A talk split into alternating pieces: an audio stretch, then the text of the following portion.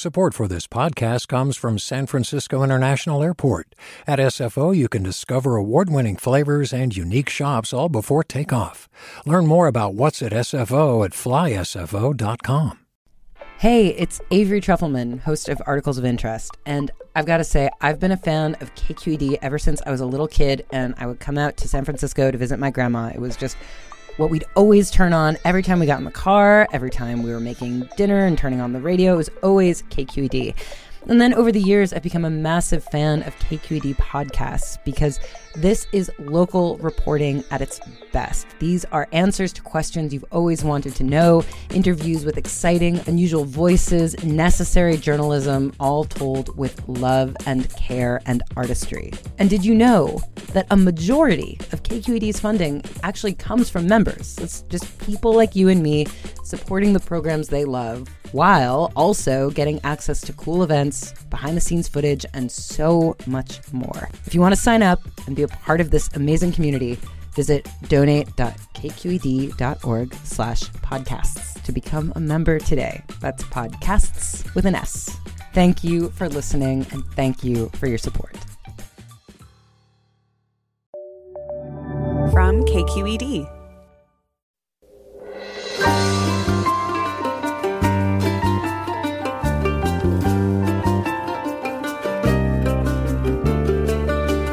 From KQED Public Radio in San Francisco, I'm Mina Kim. Coming up on Forum, we look at the impact of climate change both locally and globally. First, with a new UCLA study, it predicts warming temperatures will cause more extreme rainfall events in California, known as atmospheric rivers, that could overwhelm reservoirs and cause widespread flooding. We'll find out why study authors say building more reservoirs is not the answer. Then, ProPublica and the New York Times Magazine have developed models that show how people from Central America will migrate over the next several decades to escape drought and starvation caused by climate change. Tens of millions of climate refugees are expected to make their way to the U.S. That's all next on Forum. Join us.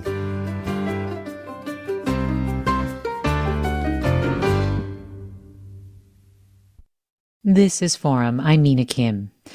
It might be hard to think about intense bursts of rain coming to California as we deal with current hot and dry conditions, but come they will, say UCLA climate scientists, in the form of a weather phenomenon known as atmospheric rivers that will only intensify as temperatures warm over the coming decades. The problem is the state does not have enough reservoir capacity to capture it all, meaning California's water managers have their work cut out for them. Here to tell us more is Alex Hall, professor of atmospheric and oceanic sciences at UCLA. Thanks for joining us, Alex Hall.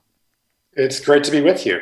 Also with us is Paul Rogers, environment writer for the San Jose Mercury News. Paul, thanks for being here. Good morning. And so, Alex Hall, I'll start with you first. Can you just remind us what atmospheric rivers are and what causes them? Well, atmospheric rivers are these uh, filaments of, of water in the atmosphere. Um, they're, they're very, very wide um, compared to actual rivers, and they come from the tropics. And they are um, responsible for bringing precipitation to California during the wintertime. So most of our precipitation comes from these atmospheric rivers. So when these atmospheric rivers hit the coastal topography, um, the air rises and it condenses and produces precipitation. And then when these atmospheric rivers hit the Sierra Nevada again, um, the air rises and precipitation is produced, and we, we get a lot of rainfall and, and often also snowfall um, in the wintertime in the Sierra Nevada, producing our, our snowpack. Yes, it feels like they've intensified over the years or become even wetter. Is that not just our imagination? There's there's some evidence that we've had um, some intensification of atmospheric rivers, although those those effects are are so far pretty small. But in the future, we do expect them to become significantly more intense.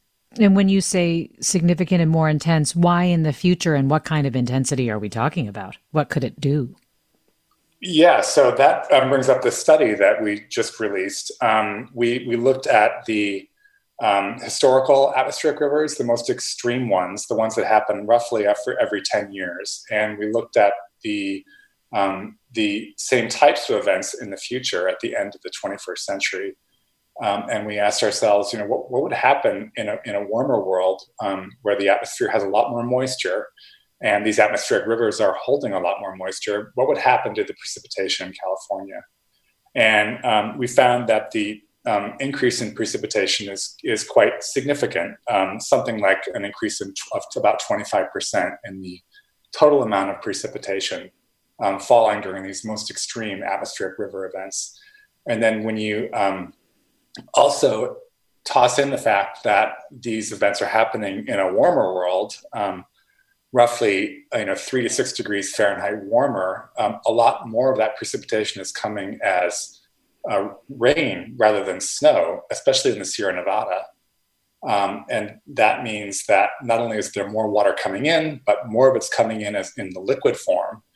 Um, and that means that the amount of runoff at the surface um, would go up by about 50%.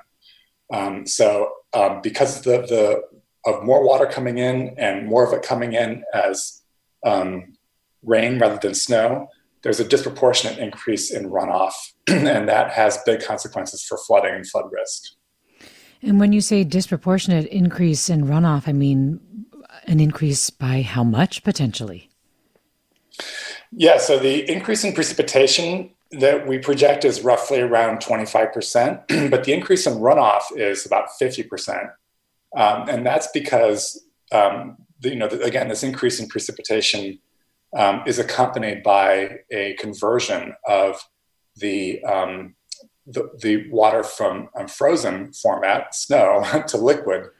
Um, and so when that precipitation comes down, um, it's much more likely to run off. and, and so it, it, it becomes very quickly, it turns into flow in our rivers and streams and Paul Rogers, I mean, does this square with other studies that have come out talking about the impact of atmospheric rivers, the fact that we could see more of them uh, in the coming decades? And do you think we have the water infrastructure to handle it? Um, that's a good question. You know, we have kind of a, a love hate relationship with atmospheric river storms in California. Um, a lot of people call them pineapple express storms. Uh, and, and as Alex said, they are these giant conveyor belts of water in the sky, and um, we're learning a lot more about them. And uh, we have been in recent years, and so uh, you know they can bring 25 times the volume of the Mississippi River uh, to California, and so in years where we uh, uh, have a number of them, you know, 10, 15 or more, uh, they can account for 50% or more of our precipitation. I mean, it's the difference between whether we have a drought or whether we don't. Um, the problem is when we get big, strong ones, they also cause mayhem. Uh, it wasn't that long in 2017, remember, that a series of atmospheric river storms um, basically wrecked the spillway at Oroville Dam, and we had to evacuate nearly 200,000 people um, at the same time it was also flooding downtown San Jose and causing $100 million damage. So these storms. Um, bring the water we need, but they also can bring destruction. And yeah, there have been uh, some other studies in recent years talking about um, more violent weather swings uh, over the next, you know, um, few generations from climate change. And so the question is. Is California's water system ready to deal with that? And the answer is not really. Not really. And we'll dig into that more in just a minute. But let me invite our listeners to join the conversation because we have you both with us for this opening half hour of our 10 o'clock hour. And so if you have questions for Alex Hall or Paul Rogers, call us at 866 733 6786. Again, 866 733 6786. We're talking about a UCLA study that predicts widespread climate induced flooding in California by the 2070s because of a changing weather pattern in the Sierra Nevada that's leading to less snow and more extreme rainfall. You can also reach us on Twitter or Facebook at KQED Forum or email your questions to them at forum at kqed.org. Again, Alex Hall, professor of atmospheric and oceanic sciences at UCLA, and Paul Rogers, environment reporter for the San Jose Mercury News. So, say a little bit more about that, Alex Hall. I mean, one of the things that you've pointed out is that our reservoir capacity probably can't handle all of this increased runoff over the coming decades. But but you also say that building more reservoirs isn't the answer. Why not? Yeah, well, you know, Paul alluded to the kind of the dual nature of these atmospheric river events. They they bring us our water supply. Um, um, and they also cause flooding. And the whole water resource infrastructure is really um, built around you know the climate that we had. Um, and um, and so you know when you have a fixed amount of reservoir capacity and you have an assumption that all of um, the water that comes from the atmospheric rivers is stored in the form of snow in the Sierra Nevada, um, and that that runoff would then um, flow very predictably over the course of the summertime as the snowpack melts into these reservoirs as they're emptied and then refilled um, continuously over the summertime. You know that whole scenario just doesn't work um, in a future where the water is coming in the form of rain much more and there's a lot more of it so you'd expect a lot more precipitation in the wintertime um, to be running off to be filling these reservoirs potentially catastrophically and really um, preventing us from storing that water in the reservoirs um, in a way that's safe um, for um, for flooding. Um, so it's a big challenge for our um, water water resource infrastructure and our ability to store the water that comes to us in, the form of precipitation. so you know what's to be done. Is the other question you asked, and and that is a tricky one because the um, reservoirs, um, uh, you know, pretty much most all of the um, the streams in California and the rivers have been impounded by reservoirs already. So there's not a lot of opportunity for more reservoir construction. Um, and the reservoirs themselves have um, really um, big impacts on on the environment. Mm-hmm. They affect a lot of a lot of plant and animal species that rely on flows um, in, in, in, streams and rivers. Um, and so, um, so, and at the same time, we have these huge opportunities um, in groundwater storage. Um, we have much more capacity to store water in groundwater than we do in the reservoirs. And um, we've been depleting these groundwater aquifers at a much greater rate than they have been replenished. And that's been resulting in a lot of problems, for example, in the Central Valley, where you have subsidence of land um, so if we could do a better job with replenishment of groundwater um, and and actually taking advantage of these very significant um, um aquifers and storage facilities that we effectively have in the form of groundwater, um, we could handle this problem probably pretty effectively. So, in terms of increasing our groundwater reserves or groundwater capacity, Paul Rogers, I mean, do you think that that is a really sound strategy and direction to move into. And are we already testing ways to do this or? Yeah, I mean, um, I think we're going to need all the different tools in the toolbox. Um, you know, the, the California water is incredibly complicated, but um, if you pull way, way back, it's fairly basic. Uh, and the basic calculation is this three quarters of the rain and the snow falls in Northern California, but three quarters of the people live in Southern California. So we have built this, um, you know, one of the world's uh, largest systems of dams, aqueducts, canals, pumps, etc., to move that water from the north to the south. Uh, and, and as Alex said, uh, that was built uh, starting, you know, about the 1930s, uh, and the world has changed a lot since then. Um, and so, what we're going to have to do is figure out how to catch those bigger, wetter slugs of water when they come all at one time. Because right now, the way the system works, the Sierra Nevada snowpack is the largest reservoir in California right? We get snow. Uh, we all look at what the snowpack levels are through the spring. And then as it melts um, through the spring and the summer, the water comes down normally in a fairly orderly way. And so the, the dams that we have built around the state catch that water. We have operators who release it in different levels and different amounts. And if you do everything right, you end up with a full reservoir at the end of the winter and no flooding. And that system works pretty well, actually. If you think about it, this year we didn't have a very very good winter. The snowpack was only about 50% of normal. Rainfall in Northern California was 50% of normal. But we don't have water shortages this summer because it was wetter last year and we caught a lot of that water. That water is money in the bank, just like you have savings uh, for rough times. And so, um, going forward, the state is going to have to do a number of things. Uh, when we had our last big drought, the voters passed Prop 1 in 2014, which was a $7 billion water bond. Uh, there was 2.5 billion dollars in that bond um, for new storage. That money has been uh, basically earmarked by the state, starting with the Brown administration a couple of years ago. Half of it's going to go to new reservoir projects, half of it to the kind of groundwater storage, like Alex mentioned. Um, most of the kind of reservoir projects that have any chance politically in California now are off stream projects where you're building uh, a new reservoir that's not damming a, f- a free flowing river and killing fish. Um, even better yet, politically, are raising existing dams. You know, it's a good example. Um, Los Vaqueros Reservoir in eastern Contra Costa County, which was built in the late 90s, uh, that has been raised, uh, and that helped the Bay Area get through the drought. Uh, over over the the five year period recently, there's a proposal which got $500 million from this water bond I just mentioned to raise it again by 55 feet, which would increase the size of that reservoir by about 70%. Uh, environmentalists don't even oppose that project. Um, you're basically flooding, um, you know, a small amount of, of you know, cow pasture out in the eastern Sierra. So, uh, or not the eastern Contra Costa. So those kind of projects I think are likely to happen. We're also going to see a lot of the kind of things where we're flooding farm fields uh, in wet years, letting that water soak into the ground.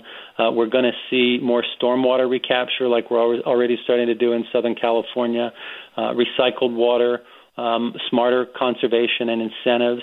But um, yeah, we got to catch all that water when it comes down in one slug because we're not going to have many other options in some years.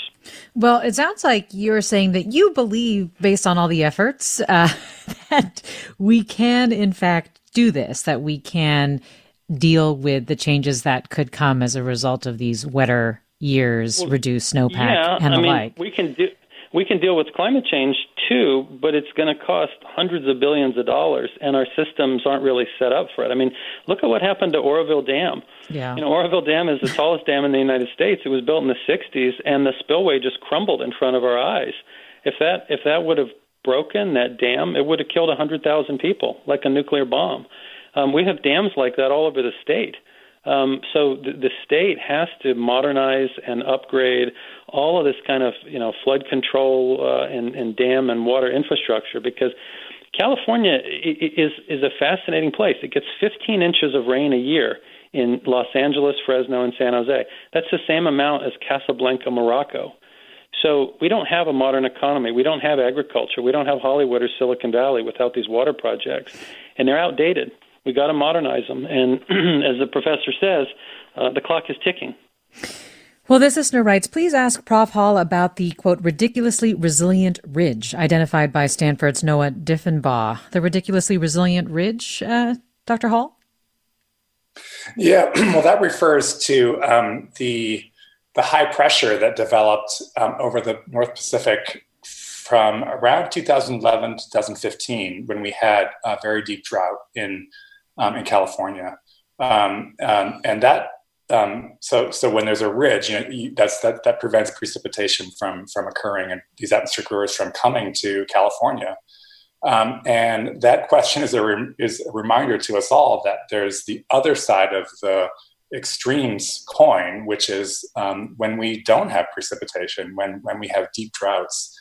And um, you know, the, the climate science that we have right now suggests that those droughts will also um, become deeper. Um, and so that just underscores again the need for us to be storing water um, better and more effectively um, so that um, we can capture the water when it comes in these in this flashier way and and have it available for the times when when these atmospheric rivers are not coming to California as much, and and we don't have um, the water resources um, from precipitation that we need. Well, let me go to caller Kevin in Windsor. Hi, Kevin. Hi, how are you doing? Well, um, I had a question for the guest. Um, in his research, I was wondering if it shed any light on what the implications could be on economy and industry if these atmospheric rivers uh, touch down in California. Kevin, thanks. Alex Hall? Well, you know, we didn't we didn't get into the um, the impacts um, on you know on on economics and and, and industry and, and infrastructure. Um, the focus study was really just focused on uh, on the natural system and what happens to the natural system. But we do need um, to be um, you know getting getting the information flowing as well. Um, so we we definitely need to be doing a, a, a better job um, quantifying the impacts on, um, say, on stream flow. Um, and in order to do groundwater projects or to manage our reservoirs better, we need to quantify these changes in flows very precisely, um, so that um, so that the so that we can we can really have best practices around water water management um, in in California. So I think the the um, the caller is, is highlighting um, a real need for um, this information to be produced and to be used more effectively. And let me bring in Mishwa in San Francisco. Hi, Mishwa. Hi, good morning. Um, I really want to thank the speakers for focusing on groundwater storage rather than more dams. And I'm wondering if um, either of them could comment on a system of land uh, conservation landscaping called permaculture that um, you, uh, is designed to hold water on site and spread it out and sink it in. And due to all the recent wildfires that we've had, our watersheds have been seriously damaged and their capacity to hold water has been diminished.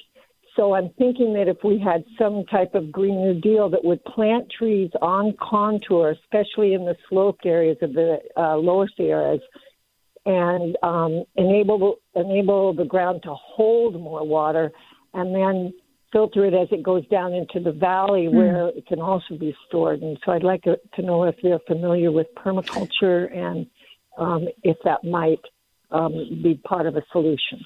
Mishwa, Thank thanks. very much.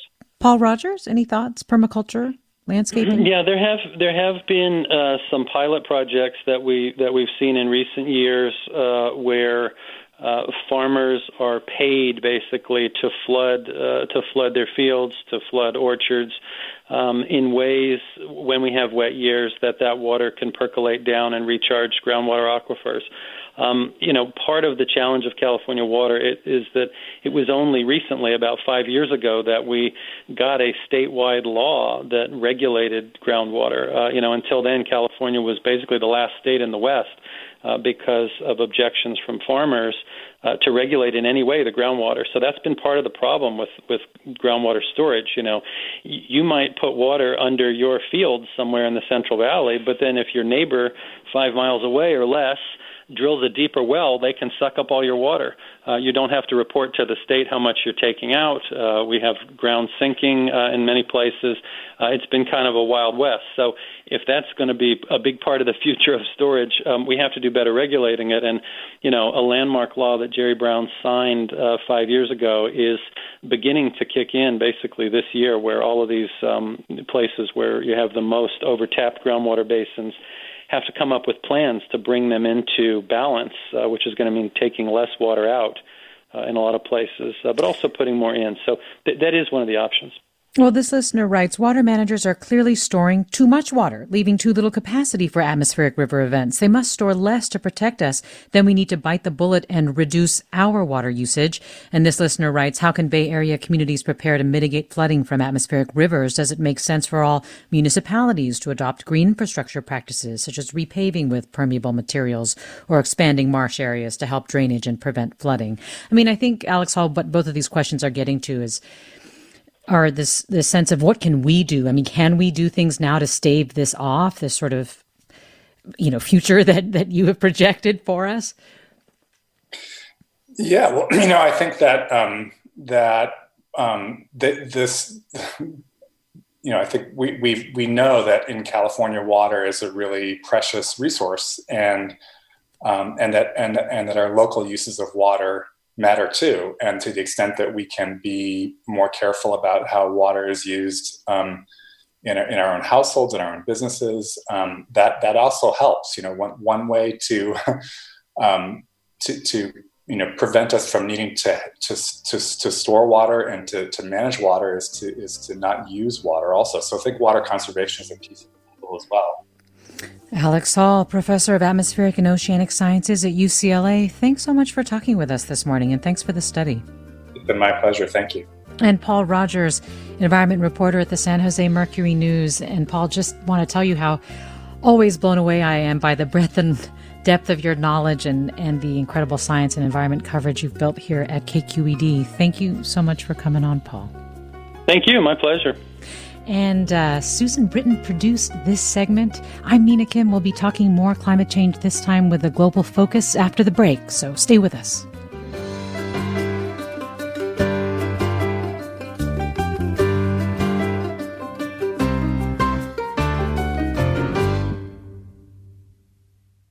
Support for Forum comes from San Francisco Opera.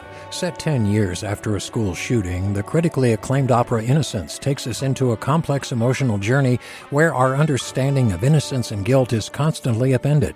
Kaija Saariaho's ethereal score collapses the past into the present as a community of survivors grapple with how to move forward.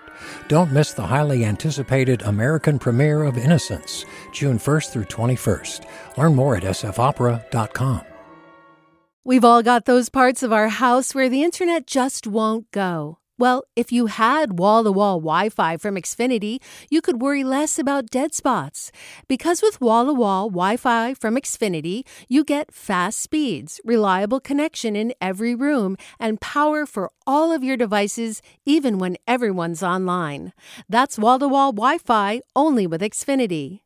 Restrictions apply, not available in all areas, actual speeds vary all over the country. We need to improve reading in Wisconsin. Schools are changing the way they teach reading. I'm calling for a renewed focus on literacy. We have gotten this wrong in New York and all across the nation.